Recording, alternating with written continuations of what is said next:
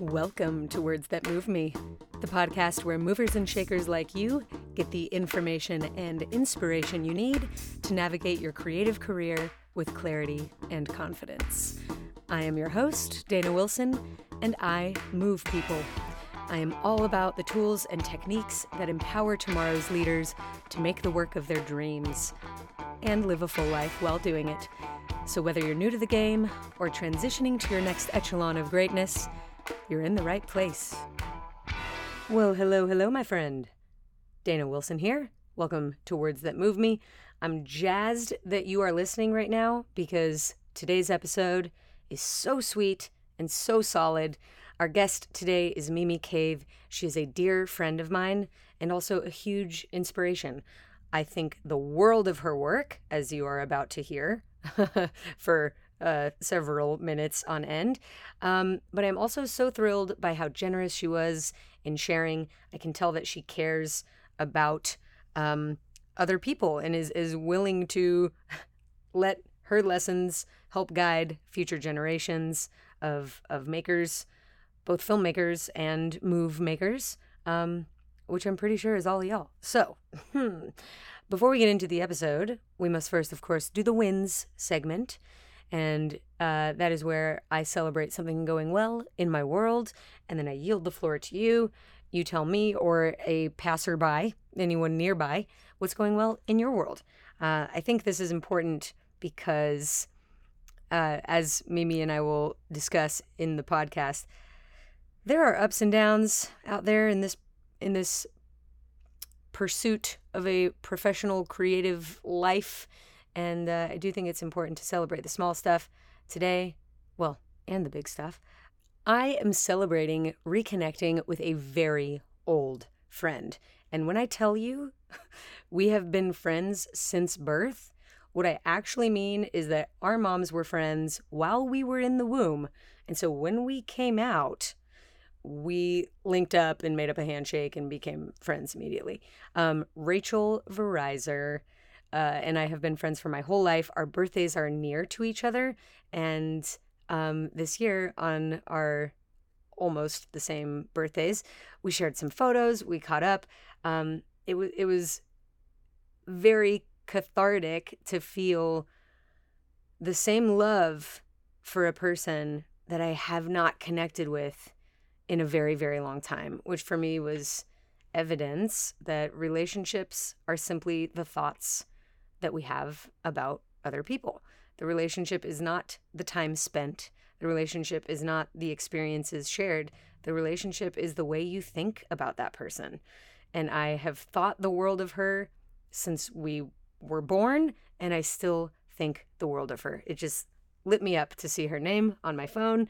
And um, that's my win this week and is also me encouraging you to maybe reconnect with someone that you've known for a long, long time that you maybe haven't connected with in a long, long time. That is what I'm celebrating today. Rachel Verizer, I love ya. Oh, I'm sorry. Your last name is not Verizer anymore. That's how long it's been. Rachel Midlowski. Wow, how's that? Rachel Midlowski. I love you, my friend. Always have, always will. Now it's your turn. What's going well in your world? Hit me.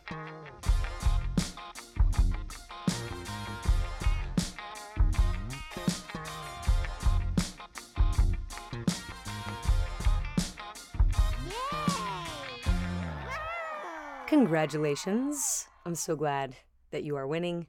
Please do keep it up. You're crushing it. All right. Now let's get to the good stuff. Our guest this week Mimi Cave, director, creative director, dancer, choreographer, writer, and dog mom to Olive the dog, which is very important. If you knew Olive, you would know how important that actually is. Wow, exceptional all the way around. That's it. I'm going to stop my chatting. I'm going to throw you into the very capable hands, ears, words, words of Mimi Cave. Enjoy.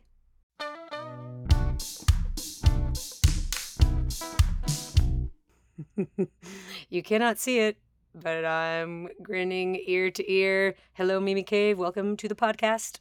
Hello. Oh, man. Our oh man. our our our right? Where do we begin? I feel like we've got a a rich professional and personal history. There's Mhm. uh there's dog sitting in there there's music videos in there there's seaweed sisters in there. Mhm. um i truly don't know where to begin other than to state for the record my love for you is immense and my admiration of your work is like i don't know a, another word that's bigger than colossal or like i want to say olympic it's like olympic level I mean, gold I think you medal should olympics just pull it back, pull it way back. my my admiration for your work is mediocre Great. um, there we go. but it is I- actually really yeah. big Thank you. Thank you. And and back to you, friend. Oh thank you appreciate it appreciate it Um, so since I don't know where to start, we'll start this episode the way I start all of them, which is by letting you introduce yourself. Um, which can be awkward, but you're gonna be great. Let us know whatever it is you want us to know about you. That's all right. Uh, this is always the hardest part for me. Um, my name is Mimi. um, and yeah, I'm I'm a, a multi hyphenate, I guess, or used to be. Used to be more of a dancer and a filmmaker, and now I'm a bit more of just a filmmaker as these uh, as these bones get creaky. I feel that. but that's kind of all I have. Is that That's- is that it? That's the period. I'll take it. period yes. on the sentence. Yeah. Yeah, I'm a fan of simple. Um, and I'm also hearing you on the creaky bones part of this in our Mm. Pre-roll to the pod. I was talking about uh, my sore sore muscles from taking a dance class in heels yesterday.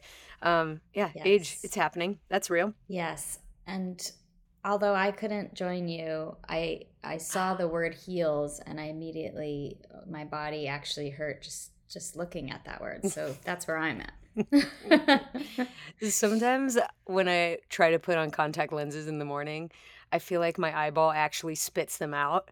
And there uh, there are days also where I feel like my feet reject anything other than my croc slides. I Mm, try to put them in a sneaker. They're like, uh uh-uh, uh, Nope. uh We need foam or just a sock in general. Yeah, just a sock. Um, but for for whatever reason, it felt like welcoming my 36th year of life with a 10 in the morning burlesque class. It just felt like that was the best way to love on myself. And you know what? I was right. It felt amazing.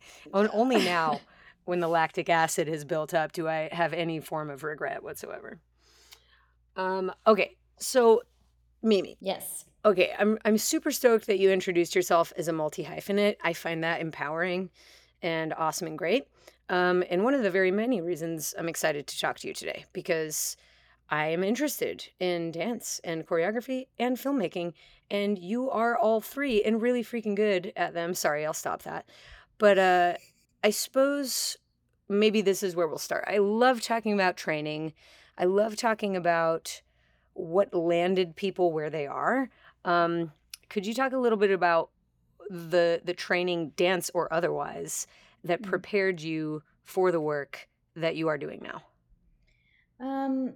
I think like when you're an artist of any type, you're kind of always following your instincts to a certain degree. Obviously, we have to like pay our bills and things. Um, but those two things combined, those two necessities, one being to scratch whatever creative itch you're needing, and the other to paying your rent.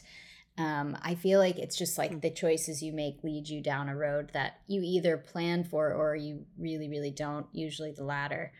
Um, I think that for me, um, I, I I was dancing since I could walk, so I, I started dancing at, at three years old, and um, only really stopped mm, when the pandemic hit, and uh, yeah, and that's when I was now your age, Dana. Um, we don't need to get into numbers. Um, but so dance has always been a big part of my life. And, and for all the dancers out there, I think you know that if you grow up doing it and you continue to do it into adulthood, the reasons why you do it shift and change and grow. And if you can kind of adapt to those different reasons, it's really fulfilling to be able to continue to do it if you can mm. physically continue to do it. Um, mm-hmm. But I think also with that, whatever, if you're doing any sort of other art or any sort of other profession, whether you realize it or not, dance is informing those things.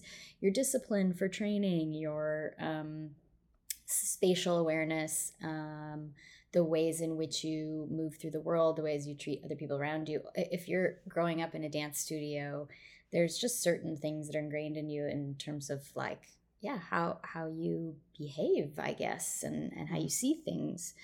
Uh, how hard you work, all of that. So for me, um, I think dance has informed ev- everything I've done, um, even in the ways that are just really not very obvious to others.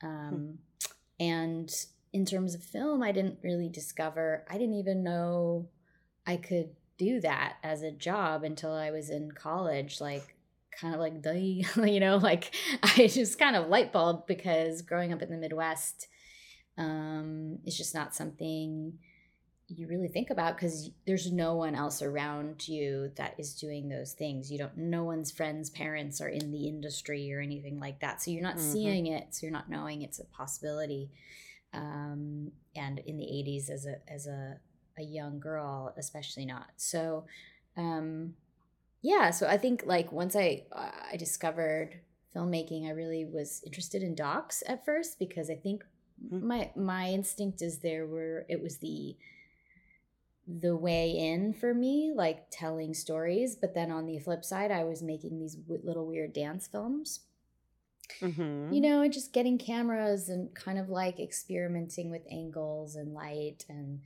um, coming from a very performance based mindset. I wasn't really, I didn't have any goals in terms of what I was trying to make. I didn't even know, again, I was so clueless. It was just like something interesting and fun and intriguing to me. Um, so it was mm. very mm. guttural. And then, you know, as the mm. years mm. went on, I I could go through a million different jobs I've had, but um, I'll kind of leave it there because I think like those two things basically began to marry when I was in in college in my early twenties, and they never really unlinked. Um, and I think over the years they've just it's been this seesaw a little bit, and then sometimes they'll meet up in this really beautiful way together, but. Um, yeah, they, they mm. inform each other a great deal. Ooh, I, am taking some side notes because I because always I'm trying to name these episodes as I'm in as I'm in them. I'm like, oh my god, that is such a beautiful theme. Like that's what I have to learn from you right now, or that's what I hope to share uh, with you right now. And mm. I'm probably because it's so recent, but in burlesque slash cabaret class that made me so sore, uh, Jillian Schmitz, who was the instructor, started talking about, um, you know, theater like you do in a cabaret burlesque class. And she was talking about presence um, and being interesting and how it's not usually the quote unquote best dancers that get our attention, it's the ones that are the most interesting. And what I'm hearing from you is that interesting might equal following your interests. Like you did the things that were interesting to you, maybe even without a plan, and that led to interesting work. That led you to other mm. interesting mm. things. And I think it le- leads to your work being really, really interesting, which mm. is not, um, I, I really, I think I don't even know if I've seen all your work, but I've seen everything that's on your website. I've seen everything that I've obviously been a part of. But I think you have a gift for having a very intense focus, but but with kind of a soft finish um, on humanness, specifically on womanness. And it's one of my favorite things about your work. And even though it's like probably traditionally darker and I use that word in heavy quotations, mm-hmm. like darker than what I think my taste would traditionally gravitate towards. I love it. And when when I'm watching, for example, a music video of yours, it ends and I start it over again. I don't feel mm-hmm. like I've been satisfied. I don't feel like it was a little piece of like candy. I feel like that was substantial. I need more. Let me like I want seconds. Um, so mm-hmm. I, I don't know if that's deliberate, and I don't know what the um, what if your palette is something that's always been that way would you even consider your work dark? I mean it's dark relative Mm, yeah. to um m- m- me which is like a rainbow and a sprinkle. But i guess what are what are you drawn to in a project and how would you explain your palette? Are you drawn to dark? Is it Yeah, dark? Is it darkness? think- what is dark I think I'm drawn, uh, definitely not to literal dark, but I am drawn to, um, I think, darker thematic ideas, partially because those tend to be the things that allow my imagination to open up. And I Mm. guess the the thing I've tried to do is not to question that and and sort of just live in whatever it is that sparks my interest because uh yeah i think uh, those have tended to just be darker. And and i guess for me it's like a it's a more that i have like sort of darker or not darker deeper psychological interests. And so that's where the humanity comes in. And i think that's just tends to be something i'm fascinated by in terms of the fact that we're all just these like you know skin bags walking around and like we have these brains inside of us and these like muscles and all of these things that work together and like how incredibly different our filtered experiences are. And you you cannot know what the other person is interior thoughts are. I just i find like the fact that you know there's so many different type of types of um you know psychological disorders and and things ways in which the brain um, compensates for itself and ways in which our chemicals balance out and ways in which you know our genetics take like just all of this kind of like science around being human and and how sort of um fragile it all is. I just find a lot of interest in that and those themes tend to go into a little bit more of the sort of behind the curtain maybe not as uh, bright and cheery and presentational um, Mhm. thoughts but but but again like i'm not usually thinking about that when i'm doing it i'm just kind of following whatever the instinct is because my biggest my biggest fear and the thing that like i think is the thing i struggle against is um stagnation and and Hmm. and that feeling of like oh it, like am i going to be able to come up with x y and z for like a lot of Mhm. the a lot of my job is like coming up with concept concepts you know and visual Mhm. concepts and approaches and um, storytelling through visuals and and and there's this always this fear of can i do it am i going to be able to do it in an interesting way and what i've learned is like if you are i'm sorry i'm getting a little bit heady but if you're if you're making decisions from an instinctual place and you find the time passing and you're not really thinking about it that's where you need to be and that's when you know you're in Hmm. like your zone right if i'm in a situation where i am like i don't know like I Mhm. truly I can't connect to that. I don't know. All my creative juices have completely been dried up. I don't, you know, then I'm like I'm not in the right zone here.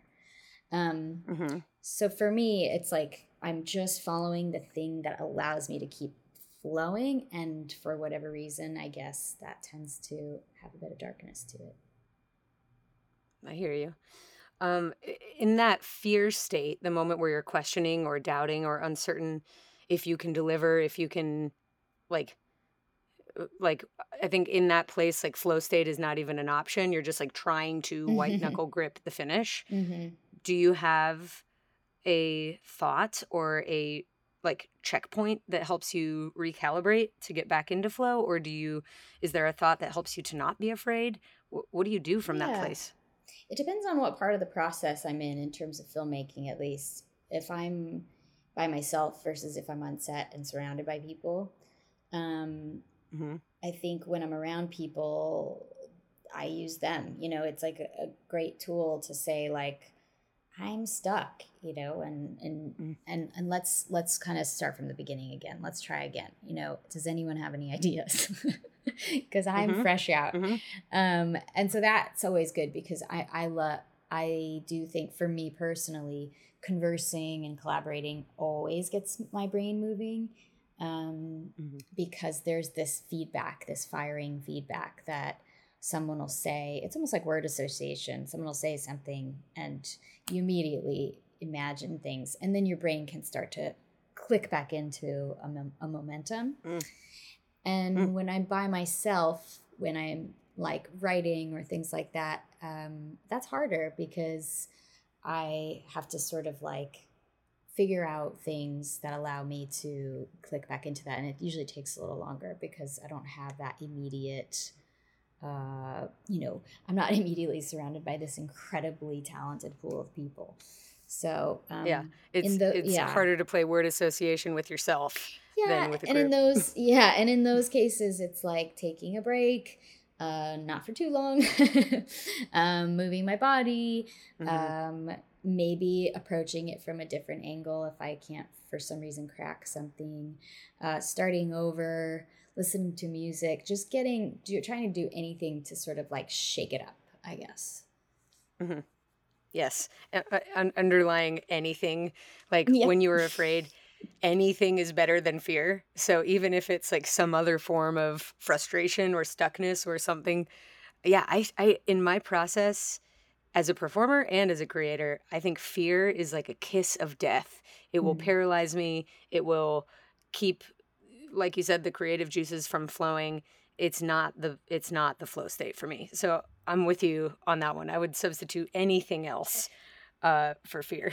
Yeah, and for me, the actually one of the scariest things, and it's why I, I didn't continue on with choreography, is because for me, the, the most dread I've ever felt is creating movement sequences. I, mm. I I'm really really my brain just doesn't want to create something out of nothing, and that's how I feel choreography feels to me, in in my perception of it. It feels so daunting and i yeah i just it's not something that i have ever been able to easily find a way into and man have i tried. Um, wow. but i i learned early on like i'm definitely more of a I, in terms of the choreographer dancer world i'm definitely more of a dancer. I like following i like mimicking i like perfecting um, mm. you know and then in terms of filmmaking i'm much more into the directing which is kind of a strange flip, but yeah, choreography is the scariest thing to me. So anyone who does it, I'm like, you're you already are like on a pedestal in, in my mind. That is freaking awesome. That's very cool to hear. I did not know that about you. Um, and I I share a bit of that. Um, it wasn't until I mean, I still have my days, but owning the choreographer hat fully. Is also a challenge for me because I think I believe somewhere that I should love the process. Like yeah. in order to really wave that flag with pride, it should it should make me happy and be fulfilling. And it doesn't most of the time. It's painful for me, or mm. or arduous. Maybe not painful, but just like ugh, the slog. Um, yeah, that's that's and that's okay um, with me. But when I have you know sixteen hour days of that, it does become not okay pretty quickly. That it can be really tough, especially yeah. if if I were to be doing it in a vacuum. But thankfully, you know, the type of work I'm doing, I'm rarely doing it alone. So that's mm-hmm. again the how glad are we that it takes a village? we are very yeah. glad uh, yeah. to have teammates. Yeah. Um. Okay. So something you said a second ago about about our like multitudes of difference, how everybody is is a, a mysterious did you say flesh bag or skin bag? I can't I remember. I think I said skin. It. Whatever it um, was sounded skin gross bag. Okay. Uh, as it came out of my mouth. I'm with it. No, I'm with it. I I think that is uh, what we are. Or sometimes I call it my shell. Um, there's this shell that's me, and then there's you know my inner workings and that's my experiences nice. that make me who I am. Um, but I one of the things I'm really glad about is that people can't read my mind. But one of the things that makes me most frustrated in the world is that I cannot read other people's. And I'm like, I just wish, I'm like, if only I knew exactly what you were thinking, I could deliver, or I could, you know, this would be somehow easier. But as soon as I remember, oh, wait, if I could know what they were thinking, then they could know what I was thinking. And I actually don't want that. I'm very glad to have the Yeah. safety of my shell. Um, but I'm now I'm thinking about the element of mystery in your work, and I'm wondering if is it important to you that you always know what's going on in your character's mind? I'm thinking specifically, actually, not of a theatrical thing, but of a music video you did for Vance Joy a long, long time ago. Long, long? I mean, what is that? I don't even know. Uh, the one that Devin Jameson steady cammed on, the girls in bathing suits with goggles. Oh yeah, And they're like, in Hawaii. Yeah. Yes. Yeah. Yes. And I just thought it was the most mysterious thing. I had no idea what was going on in the minds of these people. Did you, or were you okay with the not knowing? Were you just cur- was the camera curious? Because we are up in there, and um, yeah, that's that's that's curious to me. Yeah, I had a I had a probably more knowing than people watching it because I had a story. Um, but but then you know another layer of that is sort of like how the performers um, translate my sort of like outline of a story into performance, and so Mm. they are probably the people that end up knowing the most. Um, but yeah, it's funny. I um, that was such a fun thing to shoot because we had all this freedom. There was no one there. Like we just went and made this story, and I loved that how strange it was and how kind of ephemeral it was, and um, yeah, and I, I have no idea how other people read it. That's the other thing. Like, I have Mhm. such a bad gauge of my own work that when I watch I watch things that I've made, I have no clue where it sits against other things people are watching. I just really don't. I've never been able to do that. Never been able to remove myself. Um, Mhm. so I I don't even try anymore. I just am like people say Um, things about stuff I make, and I go, "Oh, that's interesting." I just am like, I, I have no clue, really. So, That's so interesting to me. And I'm thinking back on the night uh, you ever so kindly invited me to a screening of Fresh before it came out on Hulu. Mhm. And afterwards, we were kind of all standing there talking about it in the parking lot. And I was convinced, I was like, the world's going to fall in love. They're going to be obsessed. This is like, it's like the next parasite. It, it's going to be so dark and people are going to love it so much. And it's, I, it's, I was committed to that. And Mhm. you were like, really? Do you think? I mean, there was, I think at that point there was already, you had already gotten some um feedback, right? Had it s- had it premiered? Had it screened anywhere else, or was No. that? when you saw it? Um, no, it was we had done audience screenings, which we we did rate quite high on, and and the assumption was that the movie would be in theaters, and really the only reason it wasn't was because of Omicron. Um, Mhm. but at that point, no, we were we weren't sure who was going to buy it. We weren't sure where it was going to go. So it was bef- you saw it before Sundance, before uh, Searchlight bought it. So, um, Mhm. but we did know that theatrical audiences really loved it. Cool. But, and yeah. even so, you you you did you still? I mean, was there still uncertainty? Are you still uncertain about it? Where do you stand about it? Well, Where do you stand on it now? so funny now is that because of the platform it's on, um, I still don't know because it didn't go to box office, and box office numbers are really helpful for filmmakers to Yes. know Mhm. how things are being perceived. Um, Yeah, but the money can't be faked or hidden. yeah and and people showing up is like word of mouth is it's such a big thing and when it's in Mhm. people's homes there's no way to know except for data and hulu does not release their data. So we have i have no clue. I have absolutely no clue. I'm living in a dark shadow of unknowing. Um and i actually i can't tell if i like that or not but either way it's like I just I'll talk to people and they're like, "Oh, you made the," uh, you know, and they'll be like, "Oh, it's doing so well," and I go, "It is. How do you know?" right. Where are you getting that, yeah, that information? Please, I know please point me in the direction of the information. Yeah, I actually think you. I think you can maybe find out how it's doing globally because it is. It is in most places in the world. You can see it in, on Disney Plus, and um, those numbers are more red. I don't know though. I don't keep up with it, so I just really have no idea. Um, that yeah. streaming stuff gets sticky. It is hard hard to tell. Yeah, um, but I will yeah. tell all all ye listeners if you haven't already watched Fresh on Hulu, um, I really strongly encourage you to go do that because I was riveted beginning to very very end. Um, if you know nothing about it, I will t- I will say this the the review that stuck not review but the the title like the clickbait thing that I read about it that caught mm-hmm. me the most. Somebody called it a I, I Google a boy boy eats girl rom com thriller, and it took me like a second read because I was like, wait, boy meets oh nope, boy eats girl rom com thriller. So that's all I'm gonna say. Go enjoy Fresh. Um, but Mimi, process wise, no spoilers because I want everybody to see this and be as like caught up in it as I was. Um, but I love asking myself about my own work, and I encourage my students to do this as well. I love to give some self feedback, and I love to ask if there was anything that went exceptionally well that you think you want to recreate all the time that you work, mm. and if there was anything that you would 100% do differently if you had another stab at this. So, what went well, and what would you do differently?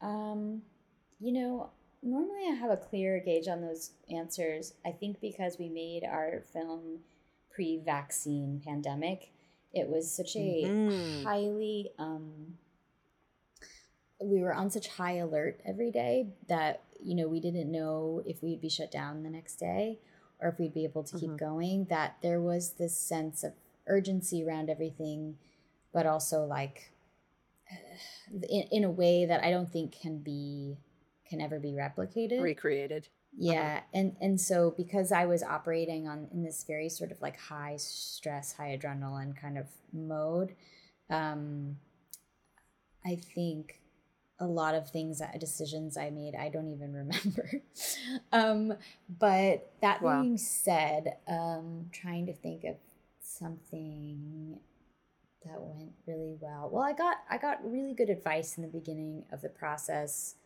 it being my first feature length film. Um, uh, and that advice, uh, you know, for anyone doing a long form project out there was uh, to take everything two days at a time. And I think that mm. that really stuck with me and has continued to stay with me because when you're doing something that's on a large scale like that and you're involving that many people, you know, hundreds of people, um, mm-hmm and there's lots of money involved and all of that. It's just, you can very easily, I think, anyone can very easily kind of shut down or get overwhelmed. And of course, I got overwhelmed all the time, but um, taking everything two days at a time kind of like made it so that I could handle everything because I was like, well, I can't think about what's happening next week or next month or next year. Mm-hmm. But I know I can think about today and I know I think I can think about tomorrow. And beyond that, I get a little stressed. so hmm. I tried to keep my focus quite narrow in terms of what was around me time wise. And that was mm-hmm. something that I, I did pretty well. Like I stuck to that in a way that I think was what got me through it. It's what allowed me to have a relatively smooth process um, for a feature regardless of doing it in a pandemic. Um, right. The fact that it was smooth, even given that circumstance, is wild to me and, and speaks to your nature on set, which I can speak to because I've been on set with you many times. I I have never heard you yell or raise your voice. It's never felt sweaty or tense. I mean, it's been hot, but not like, you know, clammy. You know, it's um it's very calm and um, I think I, I don't think we've worked together since Fresh, but if that was your way before you learned that valuable lesson about two days at a time, then I'm so excited for the next time our creative cross cross path. I say that all the time. Oh our God. creative paths cross. Yes. Um, yeah, my I think the idea of two days is more I mean, you you as the leader of that ship cannot think one day at a time because people need information about what will happen tomorrow Mhm. before they go home that night. Mhm. Um, otherwise, you have this work around the clock thing, which leads to burnout, and nobody's working at at, at their highest potential. Um, I Mhm. love that. I'm going to try to employ it. Thank you for the golden nugget. Um, we're going to move on, but only a little bit move on because I still want to talk about um, the dance and the use of movement in Fresh. Um, Sebastian and Daisy obviously have some like more what is obvious dance. They have a very cute, very human, and I think Megan Lawless, who choreographed it, who I'm so so glad um, you got to work with and they got to work with, and she got to do this work. Uh, there's this lovingly very human couples dance that's like absolutely the way you dance with someone when you're on a date in their living room versus at a club or something like that. Mhm. Um, it just felt so spot on. But also his um, kitchen solo, which felt like um, ritualistic and free. It felt like Tom Cruise in the white shirt without pants. What was that movie again? Risky business. Thank you so much. It felt like risky business meets girl with the dragon tattoo. I'm so afraid of um what's his name in the basement while, while Enya is playing. Oh yeah. It was Yeah. like so spooky, entertaining, good. And I I wonder how you explained what you wanted to her and how you guys arrived at that with Sebastian because I'm assuming he was um you know had to be game for all of that as well. W- Mhm. How did that all play out? I love that scene so much. Yeah, well, I think we would have probably involved Meg earlier if there wasn't a pandemic. Um, but you know, hmm uh, having to quarantine and do all that stuff, we didn't get to be with her physically till pretty much the day we were on set. So, um, Sebastian and I uh, had been kind of like talking about the dance for a long time because it was a scene in the original script and it was very much something he was looking forward to, but probably also a little bit nervous about. And it's just sort of like a wild concept of a scene. Um, hmm but something people who read it and liked the script really were drawn to, including me. So, Mhm. um, so yeah, so we basically like he and I, he'd been kind of like coming up with some some of his own moves for a while, and I knew exactly what I wanted the scene to look like, lighting wise and kind of energy wise, and so we kind of did a bit of blocking and we, we had a, a, a good chunk of time to shoot the scene i want to say almost a whole day um, and we I thought you were going to say like 2 days or 3 days. so No. almost a good amount of time is a day. That's well, it does go by pretty quick. It, I mean, it, it is it's fast, but yeah um, okay, carry on. Well, I'm trying to think back to our process because because things happen so fast. But I'm pretty sure what happened was that we we got to set. Meg was there, and what I wanted was this sense of like he could improvise, but I needed him to hit his marks for camera. And so I I sort of planned out his blocking in the space with him like you're going to be here, you're going to be here, you're going to be here.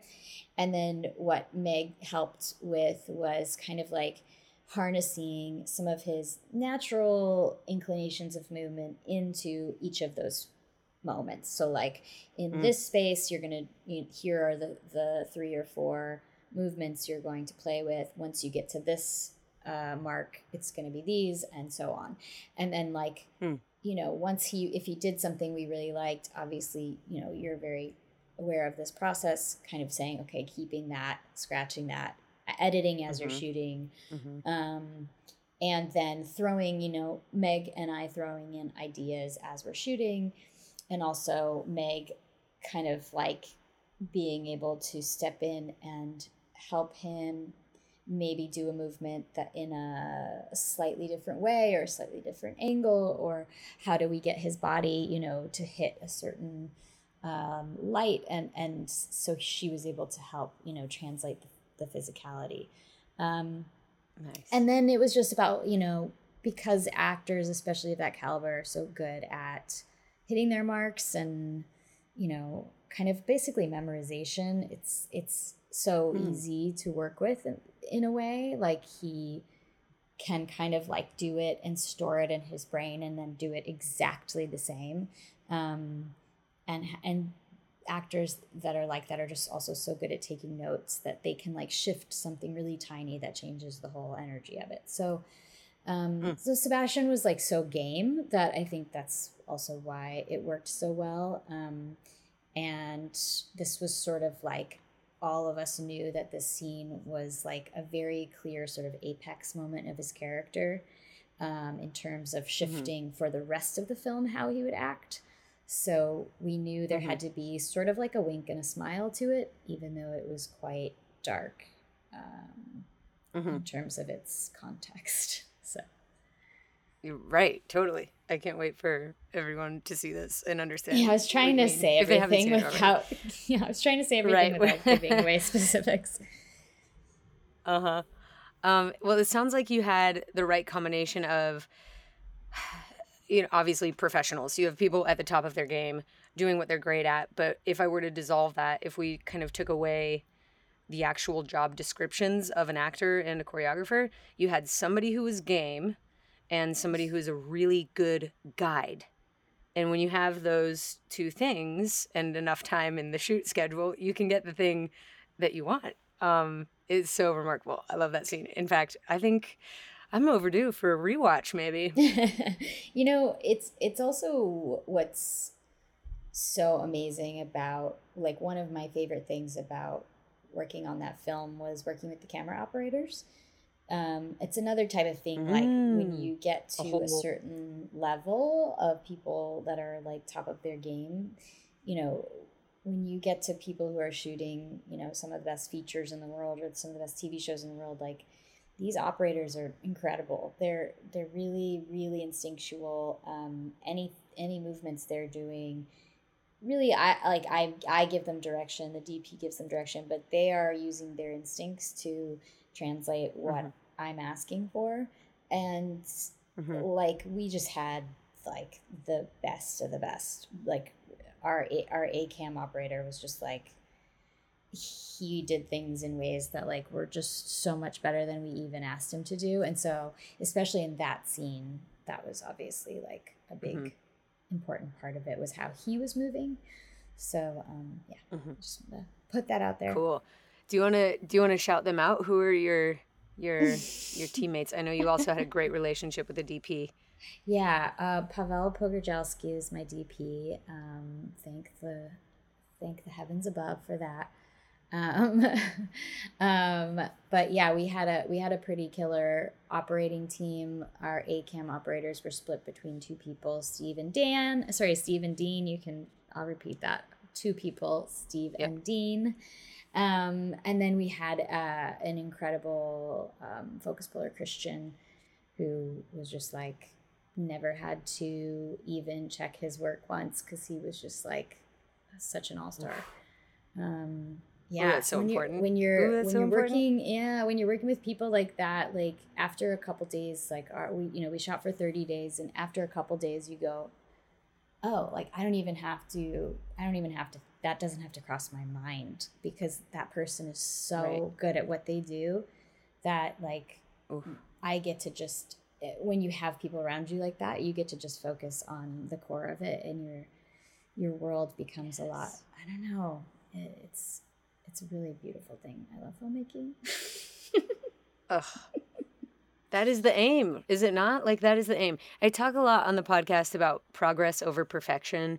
I know so many of us are stifled, especially artists, dancers in particular, stifled by um, perfectionism and a whole lot of imposter syndrome. And um, so on the podcast, I talk a lot about the idea of being enough and that sometimes progress is enough. Perfection is not necessary most of the time, but man, oh man, when you have a team that can pull off a perfect take, which I mean, we're humans, so does that exist? I don't know. But I'll tell you this when it comes to instincts, having great instincts and having the technical chops to pull off difficult shit, it's so important because it saves so much time. Like not only the time moving forward where you didn't have to explain the minutia of exactly everything that you wanted let alone teach it to them. Like you didn't have to explain it and you didn't have to teach them how to do it, but you also didn't have to go back and do things again.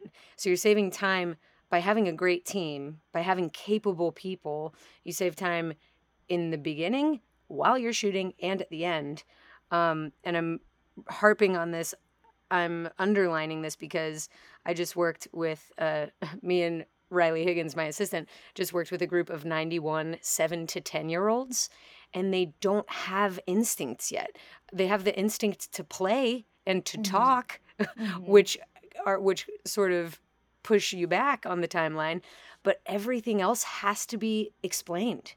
Like how the wings work on the side of the stage. We have to be able to talk about where you should stand while you're back there. And I'm here to choreograph what the audience sees, and yet we're having to have conversations and little micro trainings about how to mm-hmm. be how to stand in the wings while you're backstage. So Yes, but you are that person they will always remember teaching them that. That's a huge That thing. is true. They will hear my voice in their 16 year old heads saying, if you can see them, they can see you. Back up, back up. Um, but yeah, that's, I think we, we're all aspiring to get to a place where we have strong instincts and strong technical chops. Um, and uh, it's all that's all part of the journey. But we all want to be on those teams. And I'm reminded also of one of my favorite quotes to come out of my favorite artist, Tom Sachs, his studio. Uh, one of my favorite quotes is, It will not fail because of me, which of course has two meanings. It means it won't be my fault that it sucks. Like, I'm not going to do anything to ruin it but it also means I will save it. Like it will not fail because of me. I will swoop in and save it, and also I will not ruin it. Mm. Um, and I I I love that. And it sounds like you have had a team of people that were, you know, determined to make this thing go, and it sounds like it sounds like it did. And I hope. Uh, I hope that even if it didn't, you feel like it did, since it is a mystery after all. It is a um, mystery. okay, uh, question now: What's up next for you? I know this this big big fresh was a big deal for you. Are you excited about things on the horizon? What's going on? Are you allowed to talk about anything? Yeah, I, I can talk about things. Um, I I am yeah, I, I, I don't even know saying the things I'm doing out loud doesn't feel real. So I, mm-hmm. so it's kind of like I am I'm tr- maybe need to. This is giving me practice to to learn how to talk. mm, good, good, good, good. Come get learn it. how to talk and be able to stand on my own two feet about the things that are coming because the things that are coming are big and um, Olympic, gargantuan. They're Olympic. they're Olympic. I mm-hmm. am doing a, a thriller called Holland, Michigan, and I okay. am doing it with Nicole Kidman. Yes, you are. Gael Garcia Bernal. Um, and we are shooting that. We're going to start prepping in October of this year, and we'll be shooting beginning of next year. Awesome. So that is what's next. Um, I also have a few other things uh, uh, that I don't need to mention, but I'm I'm working on some scripts with some writers, which is super super fun, and I am uh, hopefully potentially um, directing a pilot of a TV show that's really really exciting. That's like a period piece. Um, but I can't speak about it more than that. Okay, but don't speak about it. Don't speak about it. All of these things are really cool, and um, yeah, I'm I'm mostly just focused on this next film, and really excited someone's letting me make another film. we love that. Yes. And Mimi, that. my brain just burst in half. I can't believe I didn't lead with this. Why did I not lead with this? You said writing, and my brain went like, holy freaking smokes. I don't even know if you are aware of this, but what? My this podcast, Words That Move Me, started out as a book which oh, you were helping me to edit. yeah, what the heck, like, Dana?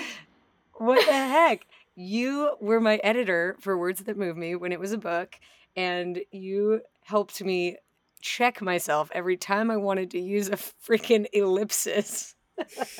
I was ellipsis daddy. Everything was a run on sentence. And you very gently were like, I think what you mean here is a comma. or I think that's a new sentence. I really, really appreciated that. And I love, I love that that's another, another part of what makes our work history so rich and so much fun. Mm-hmm. Mm-hmm. Um, well, thank you for all of that. And I'm sorry that I did not use your work. I turned it into a podcast, but the podcast is going really well. I have this awesome director on right now. Her name is Mimi Cave. She's so great. Can't wait for you to hear the episode.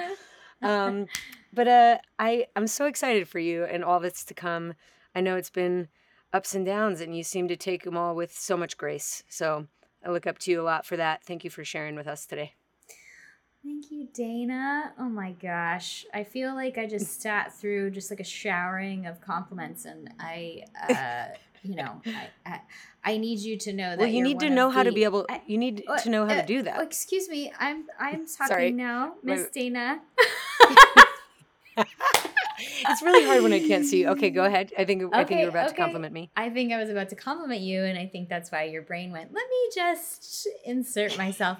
Um, no, I I think that what's so what's so wonderful about you is that you are an, a shining example of someone who also is just following the things that interest them, and I think that you have such a right spirit in terms of how you connect with people. And when you are moving through the world in that way, I love that you're doing the podcast because, you know, those of you who listen to this and haven't been with Dana in real life or been able to, you know, capture a little spark of her, um, it's a pretty exquisite thing. And she's a pretty exquisite person to be able to experience in person, let alone on a podcast. Anyways, I'm getting lost, but I'm just glad that you've expanded your creativity into other realms because I think that you, uh, I don't think one medium can contain all of it. So, with that this said, is me receiving thanks for having me. wow. Thank you, Mimi. And and and look at us do such a good job practicing receiving I know, I know. Well, um, I will gladly be of any uh, support I can to you in this venture, and um, I hope I get to hang out with you soon. yes, dog hangs, friend hangs, move hangs. Oh, also Pilates hangs. Eh, those of you who have mm-hmm. never taken a Pilates class, um, Mimi got me hooked, mm. and now I I should if I'd been taking all that Pilates, my legs would not be feeling the way they are today. Maybe, so maybe get out there and work out, everyone. work out and go watch Fresh. That's where I will leave it right now. Thanks again, Mimi. Big, big, big love. I'll see you soon. Thank you. Bye-bye. Bye.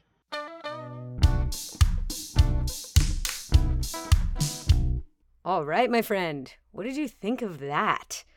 I think that conversation in true Mimi form was gentle and inspiring and uh, focused, but also soft and dark, but not scary, but deep. Like dark because it's deep, not dark because it's without light. I hope that makes sense.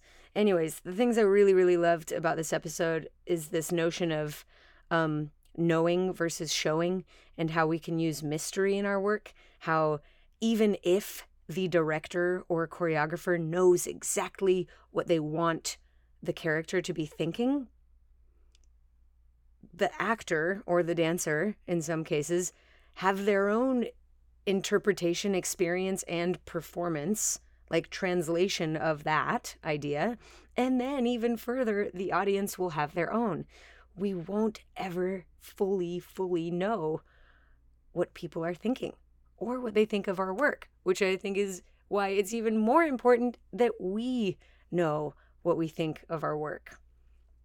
Which which is what makes it really important, I think, for us to have ideas about our own work and be able to value it um, to our own standards.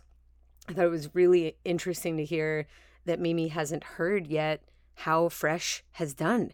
I'm thinking about myself being in that position and how how I might handle that. Oh, it brings up a lot of good questions for me. Um, well, I hope this conversation has inspired you.